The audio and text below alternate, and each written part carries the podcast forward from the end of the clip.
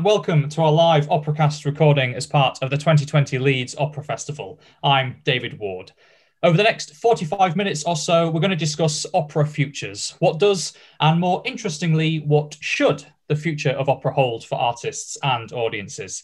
Now, thank you all so much for sending your suggestions in advance. We're going to discuss those and the thoughts of our panel this afternoon.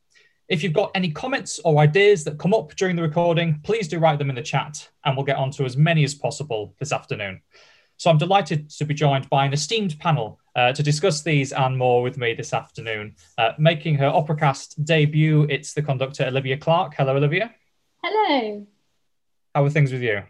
Yeah, not bad, thank you. Yeah. Good. Now you're very excitingly in rehearsals at the moment for the English National Opera Drive-In La Boheme. Um, how's that going, and how how does the orchestra work in that? Are you above, underneath, behind? I mean, how how does it kind of work logistically?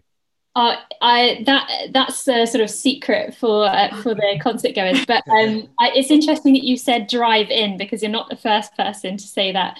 the idea that you can just get your sort of Starbucks on the way um, and then drive out again. But no, it's uh, drive and live. So the it's at Alexandra Palace and. Um, uh, the idea is that uh, you can you can bring your car, you can enjoy the opera from the car, and the audio will be fed into your car's uh, microphone system.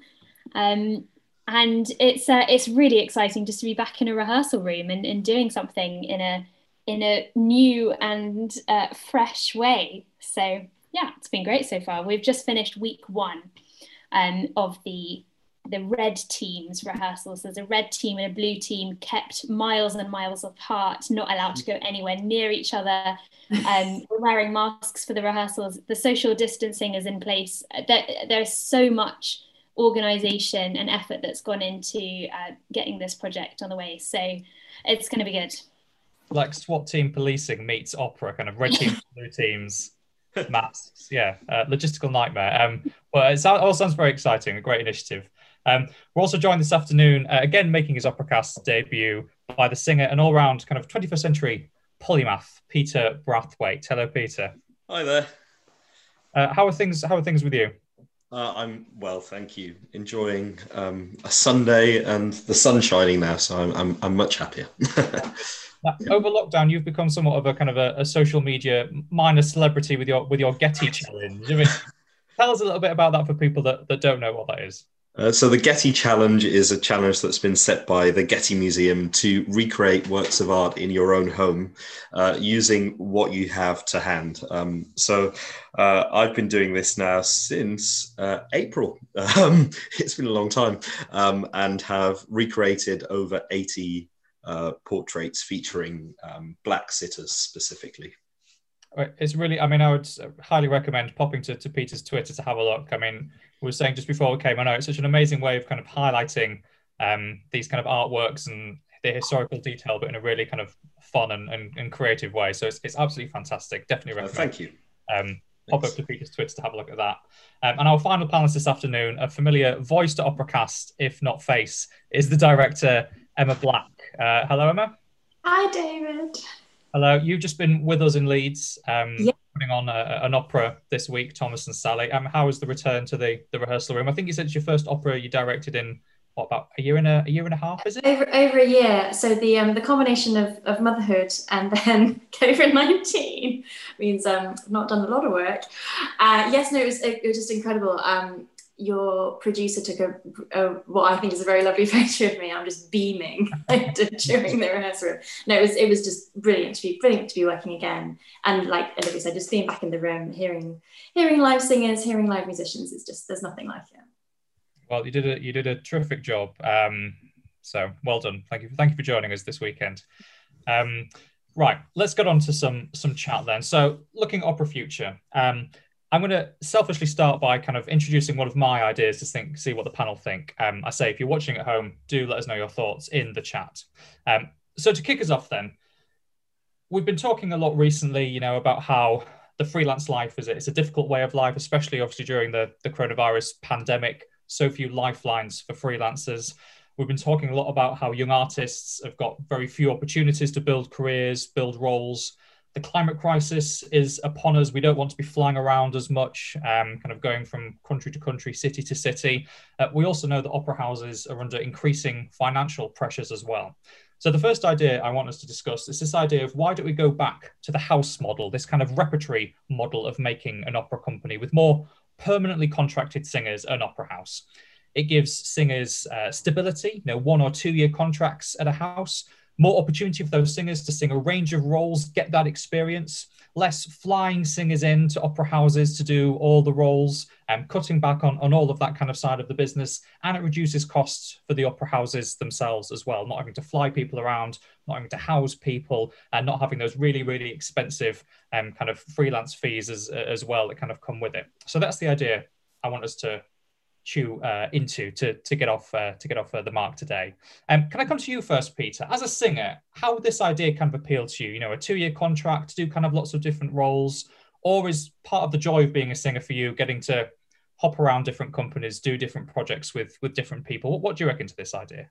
I I like the idea of a safety net. That's really attractive. Um, but I'd say that I do enjoy the the variety and and working with different companies and, and each experience is, is unique and um, you get into a rhythm of, of working like that. So i, I think uh, to suddenly find myself in that situation it, it would take some getting used to but um, i think there's a lot to be said for being agile and um, drawing on quite a large pool of, of performers especially when we're thinking about the stories that we're telling and um, the the diversity that we're able to have when we draw on, upon a, a, a, larger pool of singers rather than having a, a smaller ensemble um, working uh, at an opera company. Um, so yeah, I, I, am torn in a way, and and obviously this period has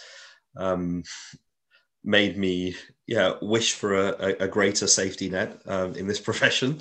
Um, but yeah, I, I would be worried that this would um, restrict opportunities for for the the body of singers, the pool of singers that we have, and we're, always replenishing um, the profession with um, fresh singers coming out of music colleges and um, and directors and conductors, and yeah, so uh, yeah, it's a tricky one.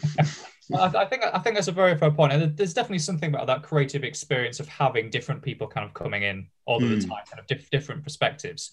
I, I, mean, Olivia, you're at uh, English National Opera at the moment on the the Mackerras Fellowship, so you're, you're there for two years, sort of doing a, a similar sort of thing, I, I suppose, kind of getting a lot of that assisting experience, conducting some pieces. Uh, I mean, what, what do you kind of think from a conductor's perspective? Do you like the idea of having a constant sort of changing sea of faces, or is there something quite nice about that repertory model? You know, kind of building a, a kind of a company a ethos around kind of a core group of of performers.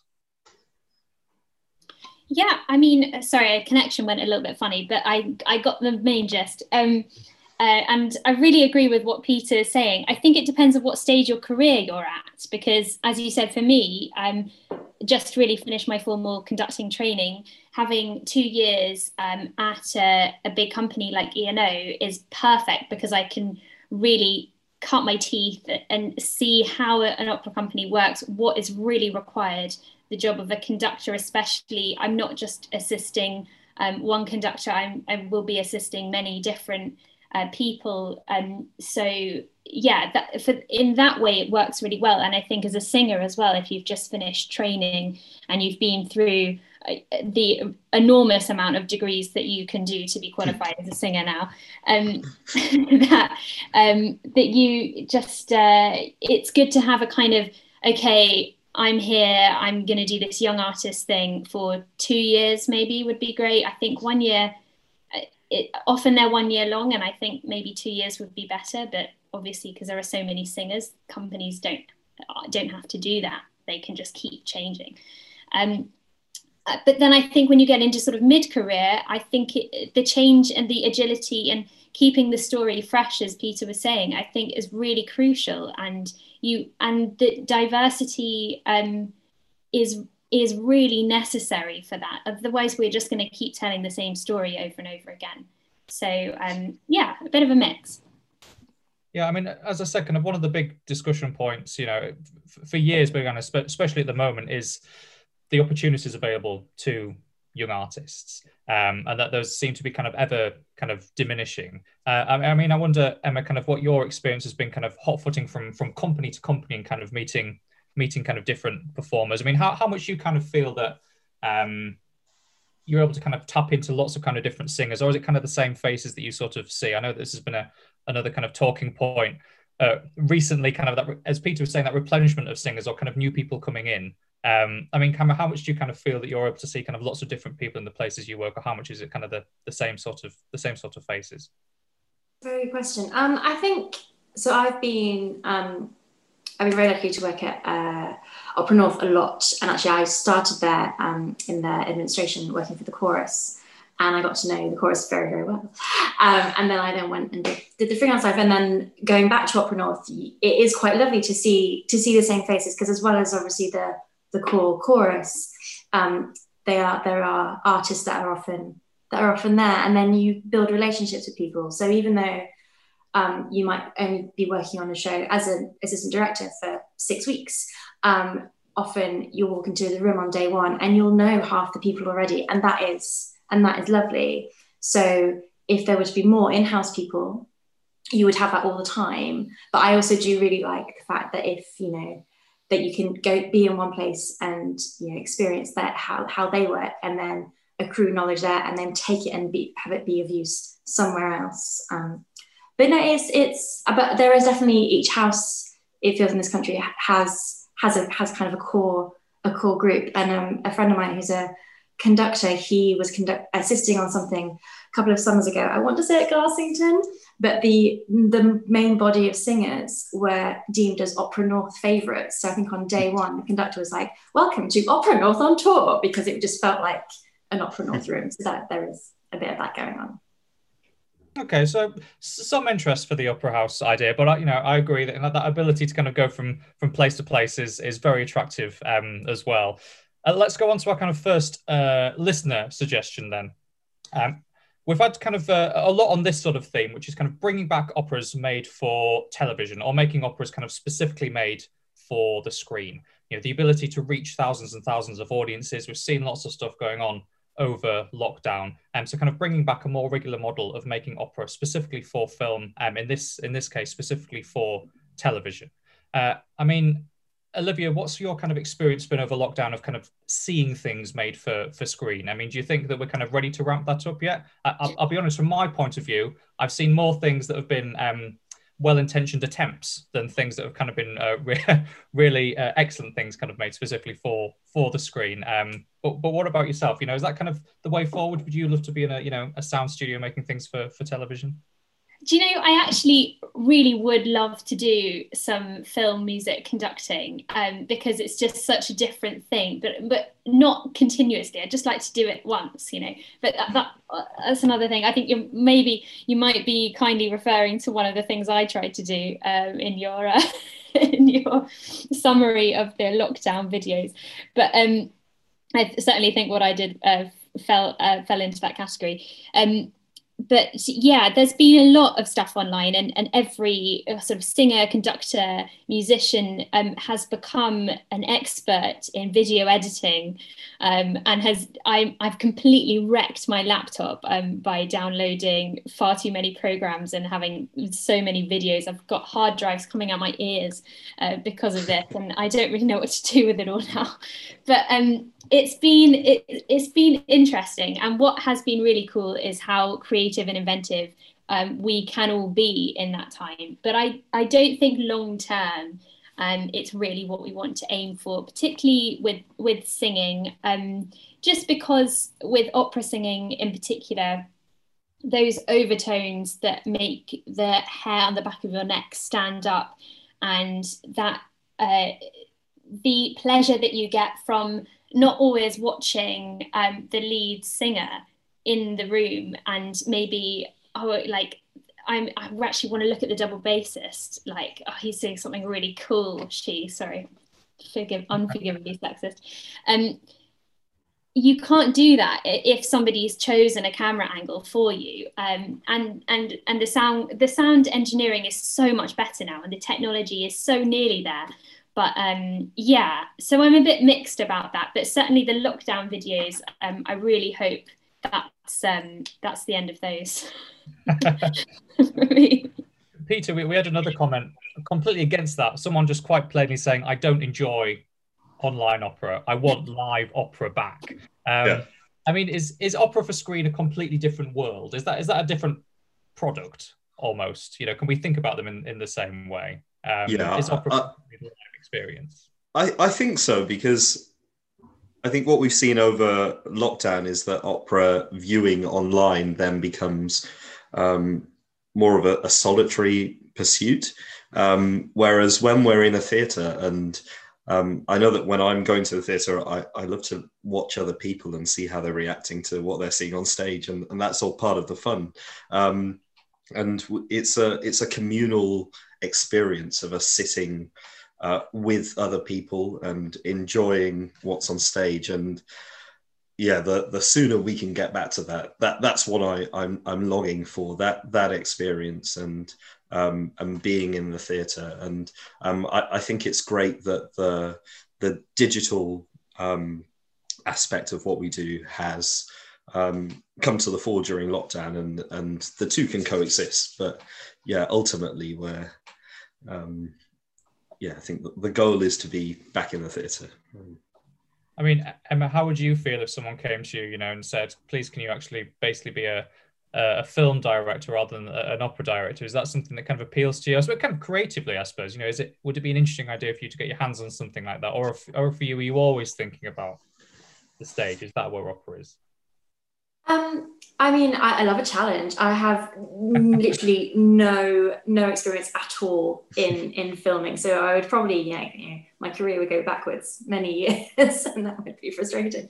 Um, but I, I think it's that yeah, as as both Olivia and Peter said, there is something about the um, the live communal experience. Um, I went to um, one of Opera Holland Park's concerts a couple of weeks ago, which was my first time hearing live music since February. And, and I knew it would be emotional, but I still cried a lot because mm. there is there's just nothing there's just nothing like it. Yeah. Um, having said that, though, I think there have been some really brilliant brilliant things out there. Um, the telephone, which Scottish Opera did as part of the Edinburgh International Festival, was yeah. really good, and that was um, that was uh, that was Daisy. Um, what is her surname? Sign off. Thank you. Sorry, Daisy. That was Daisy. Yeah, and I thought that was that was really really brilliant. Mm. Um, and so specific, and just because it was clearly never meant to be in a theatre, that it was so specific to yeah. for the screen. I thought mm. that's really good. Yeah, well, I think Scottish Opera have definitely led the way. I mean, on, on our last podcast, we had Antonia Bain, who's the, I forget the official title, but she's the, the digital producer or whatnot, or whatnot, Scottish, and as well as the the telephone that they did, you know, they also did this opera just for film, The Narcissistic Fish, which was a a, a short opera made specifically for film, which I thought was was was fantastic. Um, and you know, there have been some great television operas. Um, you know, the yeah. first opera we did as a company, Amahl and the Night Visitors, um, works really well on stage. But you know, that was originally a television opera. You know, I mm. love this idea that it won't happen, but BBC One, you know, 3 p.m. on a Sunday afternoon, we have, you know, our our monthly hour-long television opera. Um, I think Trouble in Tahiti, I think that might have been another one for, for television right. originally. Um, so definitely um, kind of come out. Owen, Owen Wingrave was definitely for, right. for TV first, yeah. Yeah, so whether it's something that, let's not get bogged down on whether it can happen, whether it should happen. I mean, you know, I think – the idea of looking at opera and film as its as its own sort of genre itself would be really really exciting. You know, I can definitely commend the work that Scottish have been doing in Antonia. There's been some fantastic things out there, um, and I definitely don't want to diminish people's online efforts. Um, over lockdown, I mean, I myself have done a number of online things which have been uh, of variable uh, technical proficiency. So I'm definitely not one to speak on that um, uh, on, on, that line. Um, so uh, going to Emma, um, so I asked each of you to kind of prepare an idea to kind of discuss today um, as to what the future of opera should look like. Um, so Emma, can we kind of hear what you were what you were thinking about? Yes, so um, it was a model that was starting to get gather a little bit of steam before before lockdown happened, and basically my hope is that it will continue to so it's um, the incredible work of SWAP'ra, which is um, supporting women and parents in opera, and they were uh, driving for companies to publish schedules um, a good amount ahead of time, so that those who are parents or carers um, can and are working away from home can truly plan ahead and plan plan you know their other their other responsibilities. And that kind of just that shift of um, I, I, feel that maybe 20 years ago people would would not really talk about their outside life um, and and I definitely I went to I went to a women in opera uh, symposium about five years ago and one of the female directors was like I just don't tell people that I've got children. And I was like, that's really, that's not ideal. So I think what SWAP'ra were doing with um, encouraging companies to, to, to plan ahead, um, I would love for that to become become the norm. And also if I could make a request for in-house childcare, that would also be brilliant. I mean, I mean, Peter, is is is being an opera singer conducive to kind of having a I wouldn't say a normal life, but kind of a, a life that, that can sort you know can that of sort of work work for you. Is there is there more that companies could do to kind of look after singers better in terms of enabling them to have kind of have that balance rather than being called at all sorts of weird hours of the day and Saturdays, you know, all that all that sort of thing, or is that just kind of part and parcel of of the existence? I'd say that it is a, an unusual existence, but I, something that I've noticed, and um, yeah, with the the advent of SWAP'ra and and, and more concern for, for mental health and, and well-being, um, that companies are really making an effort to to look after uh, their singers and um, performers. So I I've always felt really supported, and that's a, a, great thing to feel when we're often working long hours. When you get to tech weeks and and it becomes so much more intense, um, and yeah, it's always quite a an intense experience being thrown together uh, for a short period of time and um, but yeah I, I feel like um, yeah, there, there is an effort now to to change scheduling and and think further in advance, and um, yeah, so that's something that I hope will continue and uh, grow throughout this period and and afterwards, and um, yeah. Uh, now, Olivia, I, I, know that you were um, thinking along sort of similar lines to, to Emma, maybe from a little bit kind of a, different perspective, but that sort of idea of well-being for artists was something that you were were interested in kind of uh, kind of talking about looking to the future. Yeah, definitely, and yeah, I mean the sort of title, "The Future of Opera," is pretty daunting one, but um, I think that the um, the the well-being idea and what Peter you're saying about mental health, there's I definitely feel there's been a progress um, in in my sort of lifetime, I started off as a singer and only started conducting about four years ago. And when I was a singer, I was kind of there was a lot of there wasn't the right. I I didn't feel um, able to speak out about difficulties. I didn't feel like that network was there, and now I see it sort of actively there in the rehearsal room. So I just I will say that's changing. Um, what I don't think is changing fast enough, um, in my opinion, is uh, the equality and diversity within and inclusivity, just to use all the itty words, um, in in opera, in specifically opera, classical music in general has a problem with this, but I, it's I don't know as much about it. Um, and why why is this rate of change so slow? Um, I I did uh, a com- I had a conversation with a few uh, conductors um, over lockdown. It was sort of one of these get all conductors together kind of thing, and I sort of asked um, what I thought was quite an easy question. They were people who were slightly more advanced than I was in um, career, and I said, um, "How has opera changed um, in your in your careers?" Uh, and both as a business and an art form. And they said, oh no, it hasn't. It doesn't need to. It's perfect as it is. Hmm. and there's no issue. And the reason they answered like that um, is because the model of the world as it stands suits them absolutely perfectly. Um, they did all happen to be uh, white men um, of a certain generation. Um, and I do think that um, that's a big a, a big issue in um, in the opera world is that we're hearing a lot about women in leadership positions. There's a lot in the press about women conductors, something specific to me. Um, but actually, if you look at the statistics, they don't match up with the amount of coverage that it's being given. There is still no female music directors in any of the UK houses.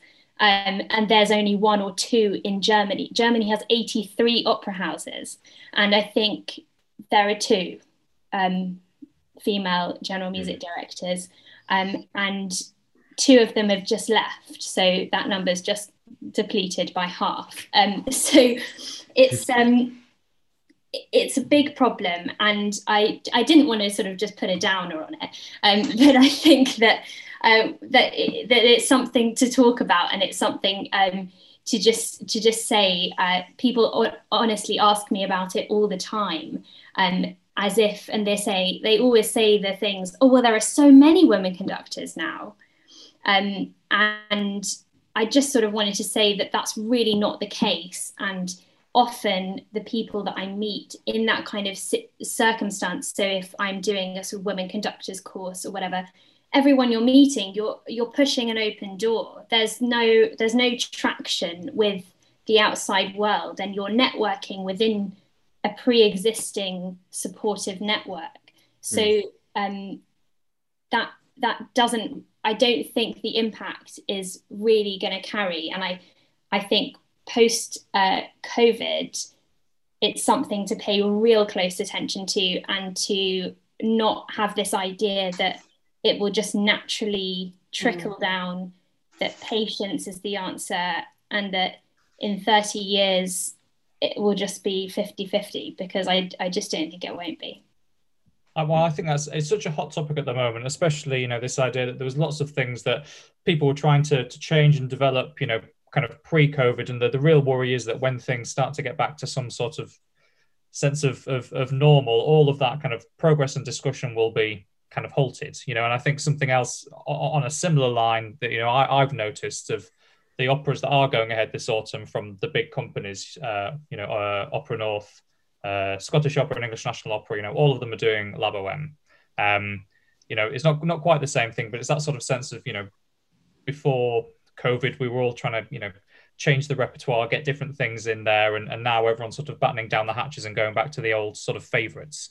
Um, I mean, Emma, if we're kind of holding this discussion on what should the future of opera look like, um, I mean, what would you kind of like to to see in you know six months a, a year time in terms of trying to change some of these stories. You know what what should we be aiming for to kind of see out there so we actually see some sort of change? Um I th- yeah uh, I think more more di- more diversity uh, and just it's yeah just we just need to there's there are these there's this whole generation that I feel um, now we're kind of ready to kind of make their mark. And then we've we've all you know it's we've all gone into lockdown. And i would hate to lose them and their and their energy and what they and what they bring. Because when you talk about why aren't there enough female conductors why aren't there enough um, BAME artists? And a lot of it is um, i mean there's a whole myriad of things that i am not qualified to talk about. But um, education uh, is such a huge part. So if you've been if you say that maybe in the last 10 years there has been a, a, a, a sort of a rate of change in the education system, which I hope there has been, that, that is now being cut off.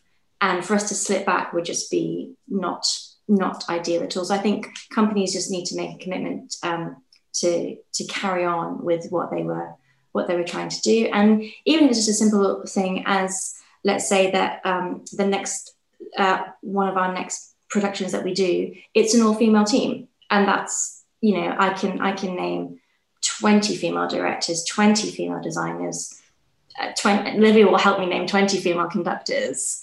And um, and just and then that's that. And then you know as you know almost as if by magic you've made a change. And mm. if you do it once there's no reason why you can't do it every year or you know twice a year. And i think it's just keeping the momentum going.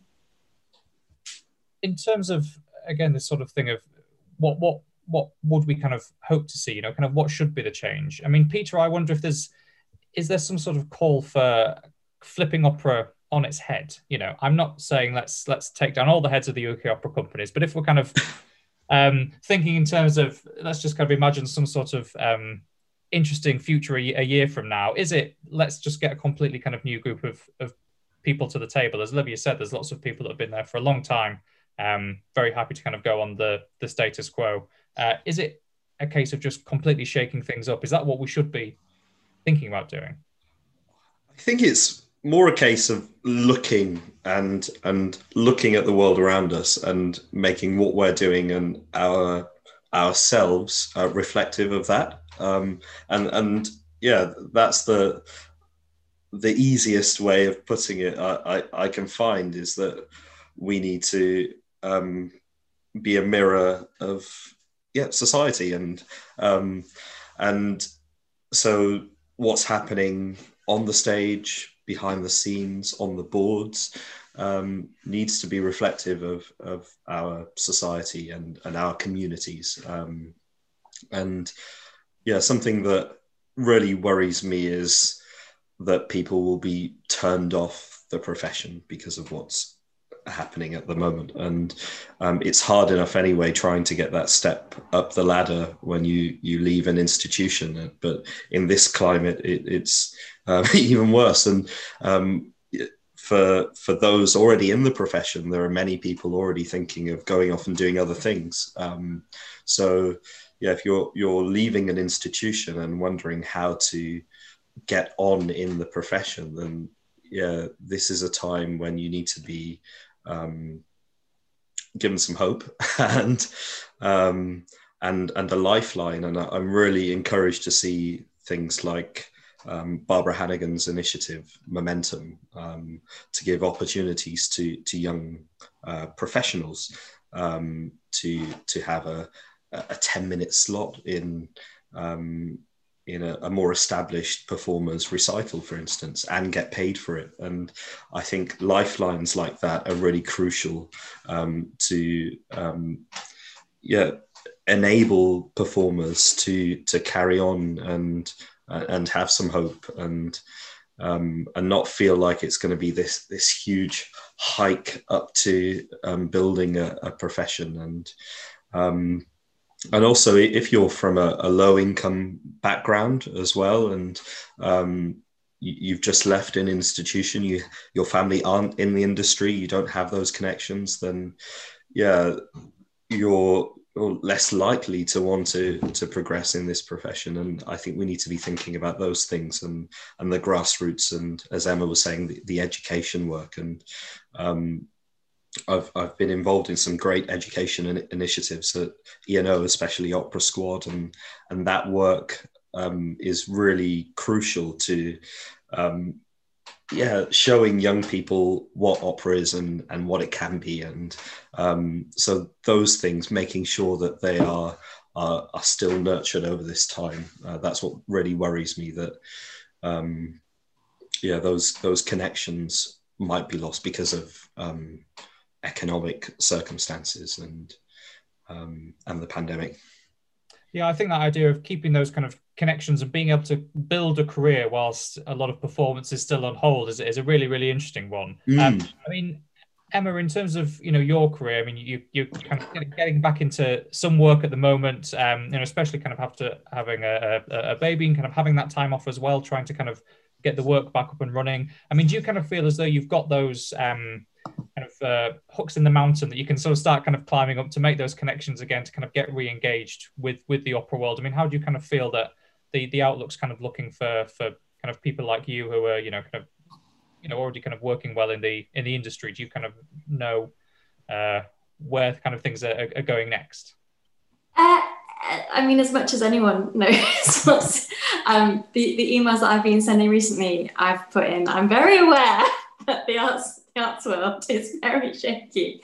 Um, I, I mean, I've been I've been freelancing for well, I've been in the opera world for exactly ten years now. Um, so I do I do have a base of of connections, which has served me. I mean, I so I went on maternity leave in February 2019, um, and had my little boy in April of that year.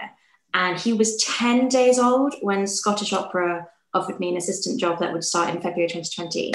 So that was then just a huge weight off my mind because I knew that I'd have nine months at home and then we'd go go to Glasgow, baby in tow, and um, and work for them for a couple of months. Obviously, I did about a month of that, and then the pandemic hit, and we all went home.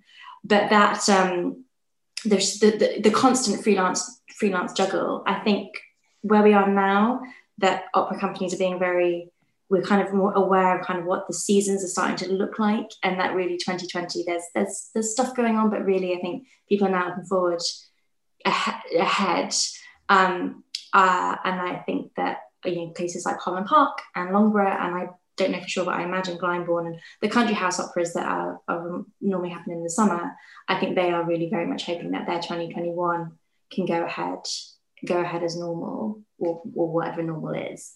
Um, so it is just always a case of, you know, there's never enough work anyway, and even and there's even less work now. Um, and I definitely have also been trying to think, you know, well, what am I going to do if, you know, what, yeah, well, yeah, what everyone. And actually, when I when I first went freelance, um, a director um, friend of mine, um, I assisted him. Like my third job ever was assisting him, and he took me for a drink after the dress rehearsal and went, but what is your second skill? like, I don't know. no, you need to, whether it be tutoring, tutoring, teaching, you know, doing you know, something else. He's like, you're gonna need, you're gonna need it. You might think you won't, but you will need it. And he was very, very correct. So and is that something that we just sort of accept as being part of this industry? So. Um, or in terms of, you know, is that something we should be aiming to to change, or is that just something we we accept? I mean, it's. I think if you're a, if you're a singer, um, then and you want and you want to sing sing full time, then you know, uh, core, the what you said saying, your first very very first point, David. Then the fest the fest model would would be would be ideal because there are um, there are not enough uh, in this country um, in-house in-house choristers, which obviously in Germany is it's a way of life as being a full-time chorister, and it's a brilliant way of life because it's, it's if it if you want it to be, it's a job for life. Mm. Um, and that you know that really that really suits some people. Some people want to do it for three four years and then go and do something else. Um, but yeah, I think it's but people don't. I think in general, people are getting better about talking about life outside of opera, whether that be mental health or childcare, or that actually I have a I you know I also have a second job that I do, and and mm. that that pays that pays the bills. Um, and I think people just need to be people are getting better at being more open. But it is it is a reality. No one, very few people in this industry work full time in this industry, which is why um, when the pandemic hit, there was just this whole plethora of freelancers that was like, right, okay, this is not not great. Yeah, I, I think that's I think that's a great point, and actually something that we we should look to change is that you know, if you, if you are a singer but do other jobs as well, is kind of not being um, ashamed or kind of shy about that. You know, mm. I, I am a singer and I also do other work as well. You know, I think that's you know, I run an opera company, but I also do lots of other work as well, and that's and that's and that's fine. Um, and just kind of accepting that that's kind of the way uh, the industry work and that you know people live their lives. You know, I think that would be a kind of a great thing to be able to to change. You know, kind of being able to talk a bit more openly about about that. Um, I thought we've got quite serious, so let's just kind of pick on a couple of uh, quick subjects um, here, look, looking to the future. Um, so one uh, question we've got, a uh, point that, that came in uh, said there's a gulf between new opera and popular art forms. Can popular music become opera? Um, I mean, not a lot of people agree with me, but I loved last year that, that Kanye West did two operas. Um, dramaturgically, there may have been problems, but I think it's fantastic that he said, I want to do an opera and I'm going to do it my way. Um, and it brought a whole new different type of people to come and see something that was that was that was called an opera. Um, so you know, I'm I'm all for this. Different ways of thinking about opera. For me, Hamilton, you know, fantastic piece of work. Why why can't we you know call that an opera? Um, I mean, what, what what do you kind of think, of Olivia? This kind of bringing together of the the popular, which I know is something that Stuart Murphy, your your boss at English National Opera, is kind of quite keen in, and and opera. Is that something we should be be trying consciously to do more of? Yeah, definitely. I'm not just to tick the ENO box here, but I, I do personally feel feel that too. I I think it's it is really important to um, to keep opera relevant, and so this is a sort of buzzword that's been uh, bandied around a little bit. Like, what is relevance? I mean, it should be emotional. It should be connective. It should it should speak to people, and um, it shouldn't just speak to the same kind of demographic that it's been speaking to for for a, about a century now. It, it, should be changing, and I think um, incorporating pop, um, different types of music. Uh, I really want to tell you something about Drive & Live, but I won't. But anyway, there may be a bit of that in there. Who knows? Come and see it. You know, so th- there's all, there's always a way to um, to fuse art forms together, and I think it should be used. I also love uh, the use of technology in opera. I love it when there's like a film screen and uh, when there's some, some, some techie stuff going on. I, I don't understand it, but I just think it's it just adds another dimension and it's really cool. Um, but I also love just one singer on a stage with an orchestra doing something very simple with a chair or something. I don't know. Um, Emma, this is your territory. Chairs are, really useful. Um, but yeah, I'm I'm all for it, and I I um I had another point. It's just gone out of my head. But yeah. I mean, uh, what kind of what about you, Peter? I mean, I, I don't know about you, but for me, you know, there are some great operas there, you know, your La Bohemes and whatnot. But as you were kind of saying earlier, those sorts of things just aren't going to, to speak to everybody. Is is kind of a new way of looking at things and a way forward might actually just to be to really embrace lots of that kind of more not only kind of popular music but kind of pop culture and stuff into into opera. Is that kind of a, a great way of, of speaking to a to a different uh, generation of people?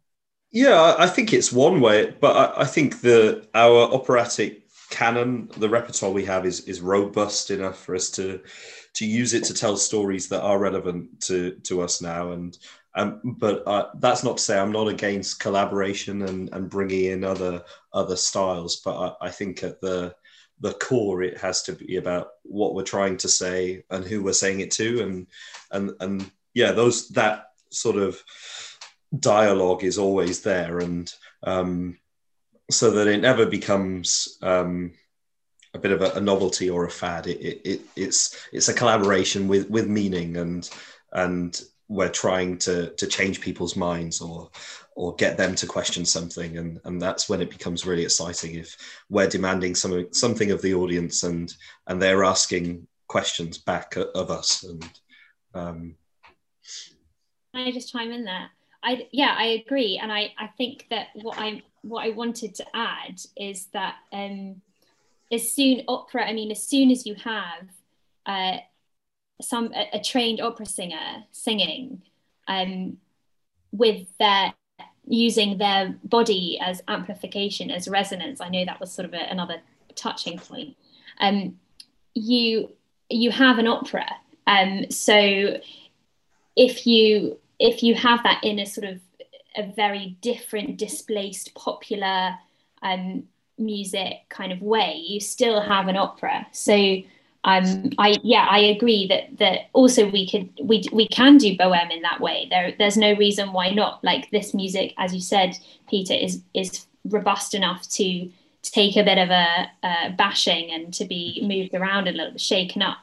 Definitely needs a lot of a lot of um, shows and, and a lot of the words changed as well because quite frankly a lot of it's outdated but it was it is hundreds and hundreds of years old so that's fine.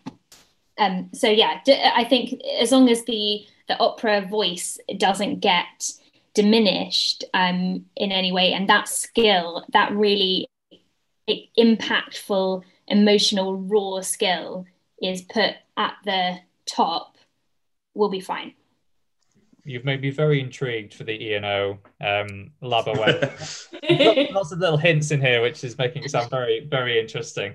Um, one quick thing to, to kind of finish on. Um, we had uh, uh, one suggestion come in, which had more opera outside an opera house that's not for kids. Um, I mean, I, I think I think what this is referring to that a lot of the time, you know, the kind of outreach operas and whatnot, which can be really fantastic pieces in themselves, tend to go to lots of different weird and wonderful venues, but it's very rare that a, a big kind of production gets out the opera house. Um, you know, I think one example is uh, the Royal Opera House did um, Orfeo at the Roundhouse a couple of years ago, which was fantastic.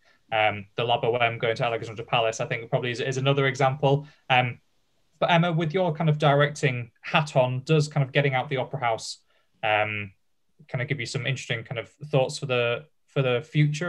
Would you kind of love to do more stuff kind of outside of that environment? Um, and I suppose from Olivia and Peter's musical perspective, does that idea of having to do things in car parks and shopping centres absolutely terrify you? Um, Emma, first of all. Um, I mean, I love I love site specific site specific stuff. Always have done, um, and I've worked on some really big site specific projects, and I, I also directed something that was in actually in someone's living room, and it was a very big living room in Harrogate. It was beautiful, um, but we got fifty people in, and it was a living room that happened to have a mezzanine balcony, so the orchestra went on the balcony, and we did William Walton's The Bear, and it was brilliant. Um, the singers were brilliant. um, but that kind of, you know, you don't necessarily need the proscenium and the pit and and the beautifully raked audience. Um, so yeah, I think yeah, it doesn't have to be in an opera house, and I think um, we need, as just in general as an industry, we need to be slightly more fleet of foot in these times, and doing stuff outdoors is probably going to be one of the one of the ways forward, so that we can get more well, uh, more audience in. Because at the moment I think trying to get people physically into a building is is tricky as I'm sure Olivia can speak to how you're conducting rehearsals at you know yeah yeah it's uh, it's hard it's a minefield but uh it's it is solvable and there is a way through it and I completely agree that it it's amazing to uh to have to use that skill, um, that necessity to be able to just get out and do put on an opera anywhere and and outside definitely. But I do. There is just something about an opera house that like that kind of plush decor and the feeling it, ha- it has a very spiritual feeling for me it's like walking into a big cathedral um, and i get it more in an opera house to be honest um, so i i I do I have both of them. I do I do have that sort of love. I really want to get back into the Coli. I really really want to see that that velvet curtain again. So yeah. And Peter, from the singer's perspective, uh, does it fill you with with dread if you're taking outside the the opera house, or is that uh, is that something you look forward to? Not really. I, I suppose obviously there, there is this luxury of having amazing acoustics in in a specific opera house. Uh, um, that, that's built for that. But um, yeah, I, have done the Emperor of Atlantis with Polly Graham um, twice now in in the car park in in Peckham, um, and to to have that intimacy and relationship with the audience who are in the round sitting on straw bales um, is is second to none. And um, I, I think it's it's a, also a great way of of taking opera to, to people and, and communities as well. And I, I think that's something that we we always have to be mindful of is that um, people won't always want to come to us. So yeah, we should go out there and and take it to them and, and see if they they want it. I think that's a great uh, sentiment to, to end on for today. Lots of things um, that we've discussed. Um, do keep the conversation going. Uh, you can find us on Twitter at Operacast Pod, Facebook at Operacast, and Instagram at Operacast. Um, we're not going to end today with our usual Operacast quiz, which I'm sure our panelists are delighted to hear. Uh, so instead, I'd recommend you head over to our Facebook page to take part in the lockdown quiz we recorded back in April. Um, I think that Emma still has the leading high score. Um, so do take part. Not um, very high. let, let, us know what you get and see if um, we can knock Emma off the leaderboard. Um, thank you all for joining us this afternoon. Um, of course, a huge thank you to Peter, Olivia, and Emma for joining us. Um, this event has been part of this year's Leeds Opera Festival. Uh, there are still uh, lots of events going on over the next couple of days, so do head over to northernoperagroup.co.uk to see the full list of events uh, taking place online and in person. All the events are free to attend, but if you've enjoyed this Operacast or any of the events of part of the festival, uh, you can make a donation in support of Northern Opera Group's work by texting NOG, N-O-G, to 70085 to donate £5. Um, thank you to Emma for joining us today. Thank you, David. Thank you for yeah, lovely to meet you both, Olivia and Peter. Yeah, you too. uh, thank you to Olivia. I uh, hope you have a, a, lovely time doing your um, you know Drive & Live. Thanks very much. See you all there. yeah. Um, and and thank you, Peter. Um, look forward to seeing uh, some more of the the Getty Challenge stuff Yeah. and um, yeah, kind of actually kind of getting back to, to singing again. Uh, yes, yeah. hopefully future. And thanks for having me. Thank you. Not at all. Um, thank you for joining us, uh, and our regular Operacast programming will be back with you from the middle of September onwards. Thank you all very much, and goodbye.